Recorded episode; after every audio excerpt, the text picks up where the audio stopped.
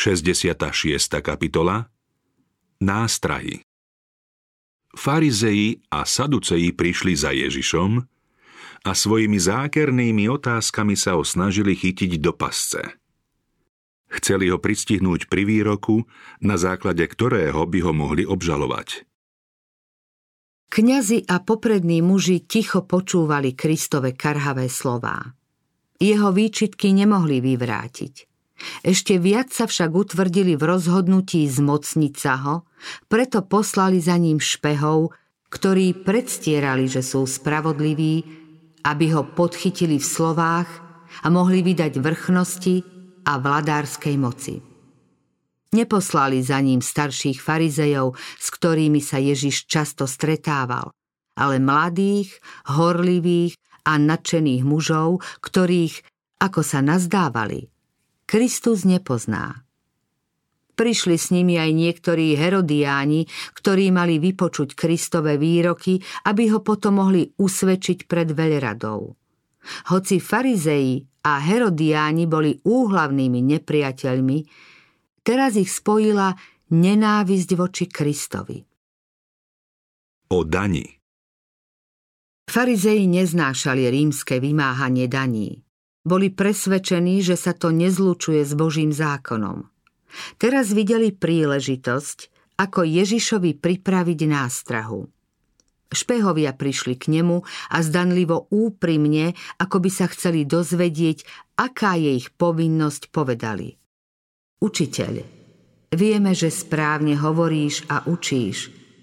Neuprednostňuješ nikoho, ale podľa pravdy učíš Božej ceste. Je nám dovolené platiť daň cisárovi, či nie? Keby slová vieme, že správne hovoríš a učíš, boli mienené úprimne, boli by obdivuhodným vyznaním. Bol však v nich lstivý zámer, aj keď ich svedectvo bolo pravdivé. Farizei vedeli, že Kristus hovorí a učí správne a podľa svojho vlastného svedectva budú raz súdení. Špehovia sa nazdávali, že svoj zámer dôkladne maskujú. Ježiš im však čítal v srdci ako v otvorenej knihe a poznal ich pokritectvo. Povedal, prečo ma pokúšate? Čím im dal znamenie, ktoré nežiadali. Dokázal im, že pozná ich skrytý úmysel. Ešte viac ich zmiatla výzva Prineste mi denár. Keď mu ho priniesli, on sa ich opýtal. Či je to obraz a nápis? Odpovedali cisárov. Ukázal na nápis mince a povedal Čo je cisárovo, dajte cisárovi. A čo je Božie, dajte Bohu. Špehovia očakávali, že Ježiš im odpovie priamo tak alebo onak. Keby povedal, že dávať cisárovi danie protizákonné, mohli to oznámiť rímskej vrchnosti a obviniť ho z podnecovania vzbury. V prípade, že daň bude pokladať za zákonnú, obvinia ho pred ľudom, že neuznáva Boží zákon. Teraz si však uvedomovali svoju porážku a rozpaky. Ich plány boli skrížené. Na jeho stručnú odpoveď nemali čo povedať. Kristus neodpovedal vyhýbavo, ale priamo na otázku. Držal v ruke rímsku mincu s menom a podobou cisára a vyhlásil, že pod ochranou rímskej ríše sú povinní žiadanú podporu odviesť, ak to pravda nie je v rozpore s vyššou povinnosťou. Mali sa pokojne podriadovať zákonom zeme, no vždy mali predovšetkým pamätať na vernosť Bohu. Spasiteľové slová Čo je Božie, dajte Bohu, boli prísnym pokarhaním židovského čachrovania. Keby boli verne plnili svoje povinnosti voči Bohu, neboli by sa dostali do područia cudzej moci. Nad Jeruzalémom by neviala rímska zástava. V jeho bránach by nebola rímska stráž a v jeho hradbách by nevládol rímsky miestodržiteľ. Židovský národ trpel za svoje odpadnutie od Boha. Keď farizei počuli Kristovu odpoveď, zadivili sa, nechali ho a odišli. Pokarhal ich pokritectvo a domýšľavosť, pričom vyslovil dôležitú zásadu, ktorá jasne definuje medze povinnosti človeka voči občianskej vláde i povinnosti voči Bohu. V mysli mnohých bola táto sporná otázka vyriešená. V ďalšom živote sa už riadili touto správnou zásadou. Aj keď mnohí odišli nespokojní, videli, že podstata otázky bola jasne vyložená a obdivovali Ježišovu prezieravosť. Saduceji a ich otázky Sotva spasiteľ umlčal farizejov, prišli so svojimi lstivými otázkami saduceji. Medzi oboma skupinami panovalo silné nepriateľstvo – Farizeji sa prísne držali tradícií, dôsledne plnili vonkajší ceremoniál, úzkostlivo dodržiavali obradné umývanie, pôsty, dlho sa modlili a okázalo dávali almužny. Kristus však oznámil, že svojimi ľudskými nariadeniami znevažujú Boží zákon. Aj keď ako celok predstavovali triedu fanatikov a pokrycov, Našli sa medzi nimi ľudia úprimne zbožní, ktorí prijali Kristovo učenie a stali sa jeho učeníkmi. Saduceji zavrhovali farizejské tradície. Viac sa pridržali písma a pokladali ho za pravidlo života. V skutočnosti to však boli skeptici a materialisti. Saduceji popierali existenciu anielov, zmrtvých vstanie, učenie o budúcom živote s odmenou či potrestaním. Tým všetkým sa líšili od farizejov. Tieto dve skupiny sa však predovšetkým preli o vzkriesenie. Farizeji pevne verili vo vzkriesenie, ale v diskusiách o budúcnosti boli ich názory rozpačité. Smrť bola pre nich nevysvetliteľným tajomstvom. Ich neschopnosť vyvrátiť dôvody saducejov vyvolávala medzi nimi ustavičné napätie. Výmeny názorov medzi týmito dvoma skupinami zvyčajne vyústili do ostrých hádok, po ktorých bola priepasť medzi nimi ešte väčšia než na začiatku. Saducejov bolo oveľa menej ako ich odporcov a na ľud nemali príliš veľký vplyv, no mnohí z nich boli bohatí a využívali všetky výhody, ktoré ponúka človeku majetok. Spomedzi nich pochádzala nielen väčšina kňazov, ale z ich stredu volili aj veľkňaza. Výslovnou podmienkou však bolo, že ich skeptické názory nebudú predmetom hádok. Početná prevaha a popularita farizejov nútila saducejov k názorovým ústupkom, aspoň navonok, keď zastávali kňazský úrad. No už sama skutočnosť, že mohli byť do tohto úradu zvolení, im dávala možnosť šíriť svoje bludné názory. Saduceji zavrhovali Ježišovo učenie. Nechceli pripustiť, že by sa duch, ktorý v Ježišovi pôsobil, prejavoval takto. Okrem toho, jeho učenie o Bohu a budúcom živote bolo v rozpore s ich názormi. Boh podľa viery Saducejov je bytie človeku nadradené. Tvrdili, že vševládna prozreteľnosť a Božia predvídavosť človeka zbavujú slobodnej vôle a znižujú ho na úroveň otroka.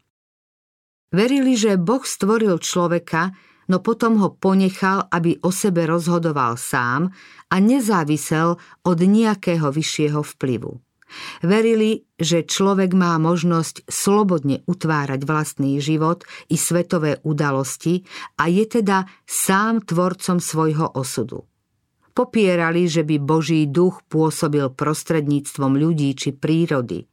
Okrem toho verili, že človek sa môže správnym používaním svojich prirodzených schopností povzniesť, dosiahnuť vyššie poznanie a že zachovávaním prísnych požiadaviek a askézov sa môže očistiť. Podľa predstav, aké mali o Bohu, sa utvárala aj ich povaha. Keďže podľa ich názoru Boh nemá o človeka záujem, ani oni sa nestarali jeden o druhého a nepestovali vzájomné spoločenstvo.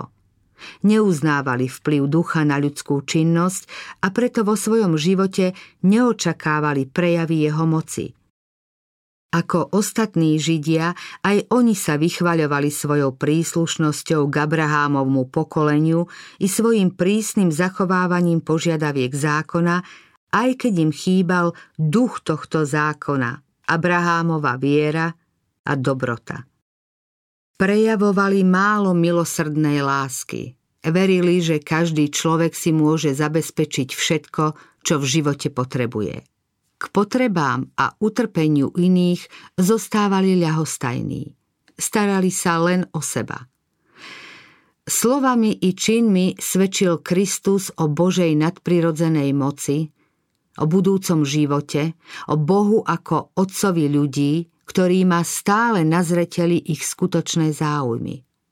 Pôsobenie Božej moci zjavoval v láskavom a súcitnom prístupe k ľuďom, ktorý bol výčitkou sebeckej výlučnosti Saducejov. Učil, že Boh svojim duchom svetým pôsobí na srdce človeka v záujme jeho časného i väčšného blaha. Poukázal, aké milné je spoliehať sa, že ľudské úsilie môže zmeniť povahu, pretože tu ide o dielo Božieho ducha. Saduceji boli rozhodnutí toto učenie vyvrátiť. Vyvolávaním sporu s Ježišom ho chceli znevážiť, aj keby nedosiahli jeho odsúdenie. Chceli s ním diskutovať o vzkriesení. Ak bude s ich názorom súhlasiť, tým viac urazí farizejov. Ak im bude protirečiť, potom môžu jeho učenie zosmiešniť. Ak sa má podľa Saducejov aj nesmrteľné telo skladať z tých istých častí hmoty ako telo smrteľné, potom človek aj po zmrtvých staní musí mať telo z mesa a krvi a vo väčšnosti musí pokračovať pozemským životom. Musia tam teda byť aj pozemské rodinné zväzky, muža žena budú žiť ďalej pospolu, ľudia sa budú ženiť a vydávať, všetko pôjde ďalej ako pred smrťou. Podľa toho by aj v novom živote pretrvávali telesné slabosti a vášne. Odpovedou na ich otázky Ježiš podhrnul oponu budúceho života. Povedal, veď pri zmrtvých vstaní sa ľudia ani neženia, ani nevydávajú, ale sú ako anieli v nebi poukázal na zvrátenosť saducejských názorov. Ich tvrdenia boli falošné.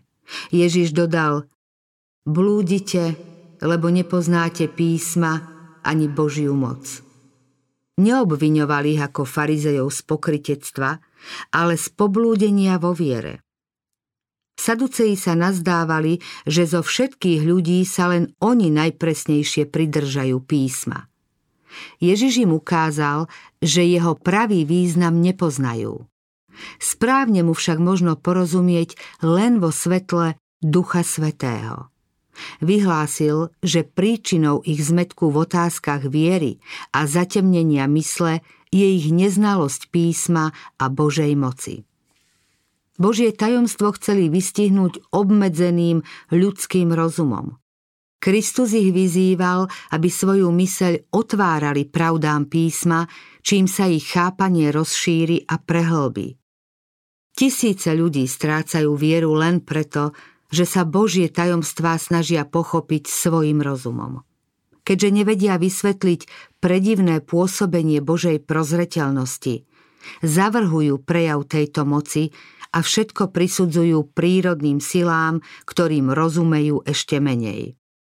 Jediným kľúčom na pochopenie tajomstva sveta je uznanie Božej všade prítomnej moci. Ľudia potrebujú uznať Boha ako stvoriteľa vesmíru, ako toho, ktorý všetko riadi a vedie. Potrebujú lepšie poznať jeho povahu a tajomstvo jeho pôsobenia. Kristus vysvetlil svojim poslucháčom, že keby nebolo z mŕtvych vstania, stratilo by zmysel aj písmo, na ktoré sa odvolávajú. Povedal, Či ste nečítali o zmrtvých vstaní, čo vám Boh povedal, ja som Boh Abrahámov, Boh Izákov a Boh Jákobov? Veď on nie je Bohom mŕtvych, ale živých. Boh pokladá za skutočné aj to, čo ešte neexistuje. Od počiatku vidí koniec. Pozná výsledok svojho začatého diela, ako by už bolo hotové.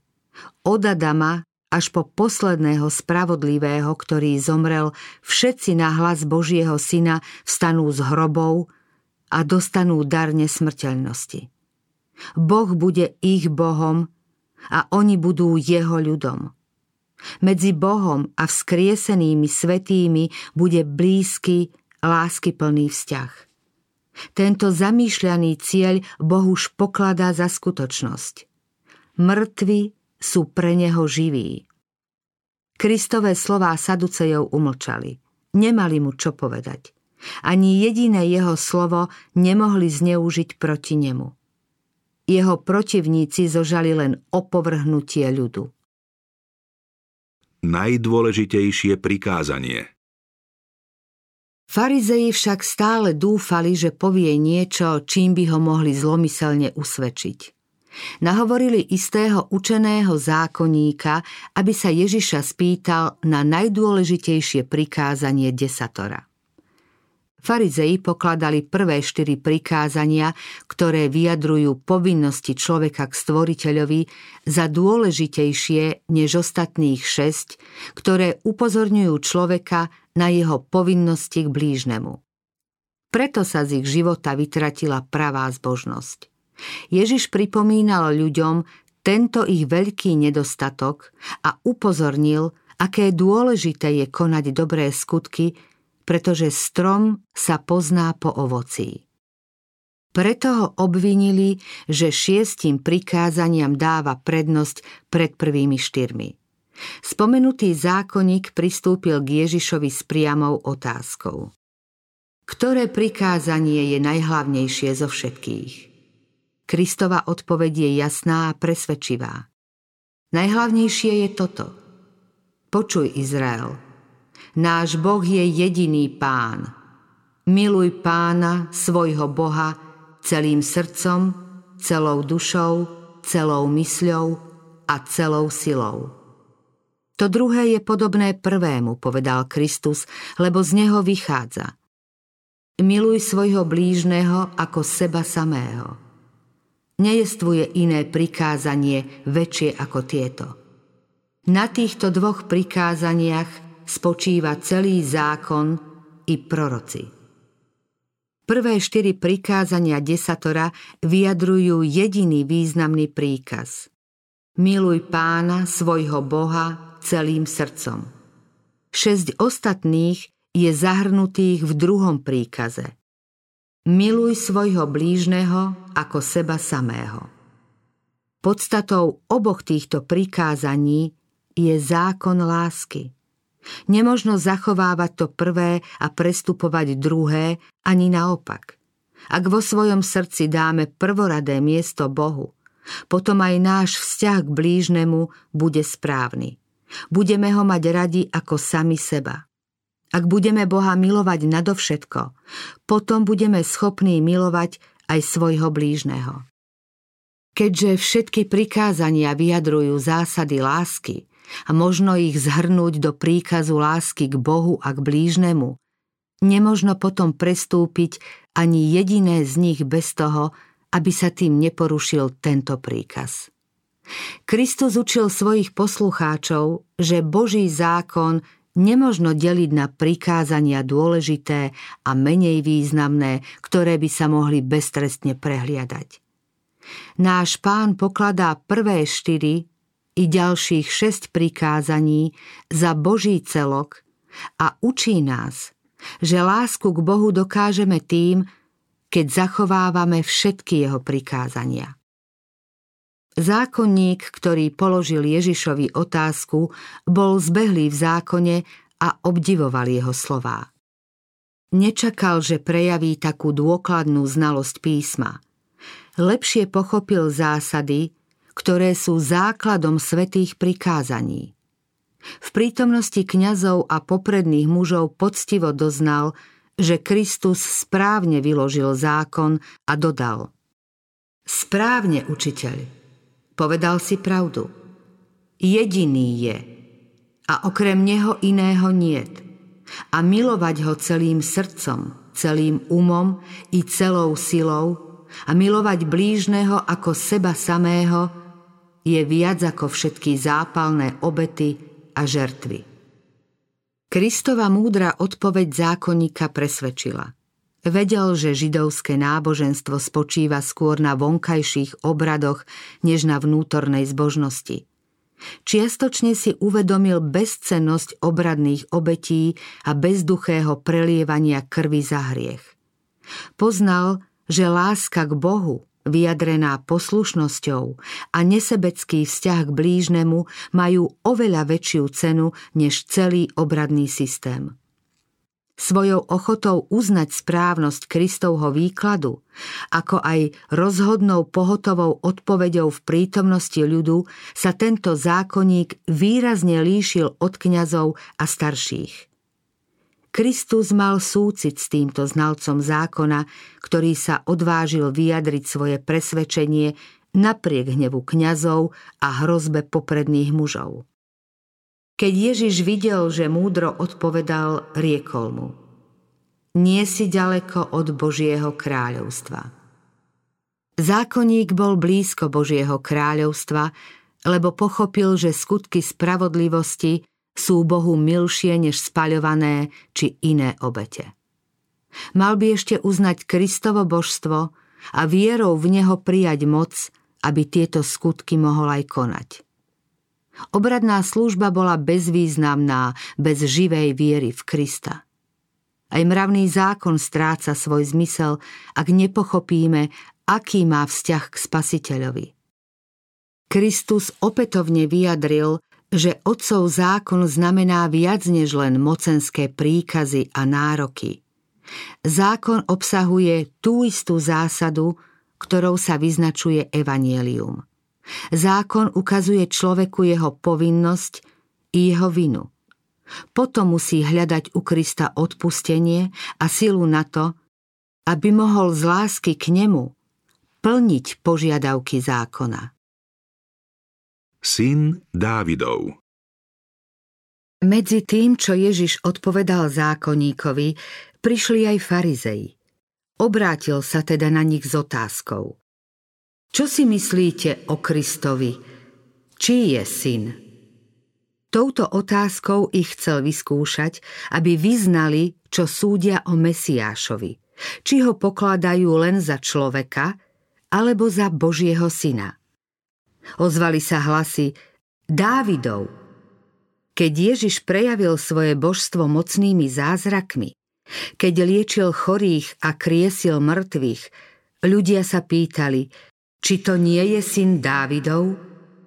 Sýrofeníčanka, slepý Bartimeus a mnohí iní volali k nemu o pomoc Zmiluj sa nado mnou, pane, syn Dávidov. Keď vchádzal do Jeruzalema, ľudia ho radostne pozdravovali. Hosana, synovi Dávidovmu, požehnaný, ktorý prichádza v mene pánovom. Aj deti v chráme to nadšene opakovali.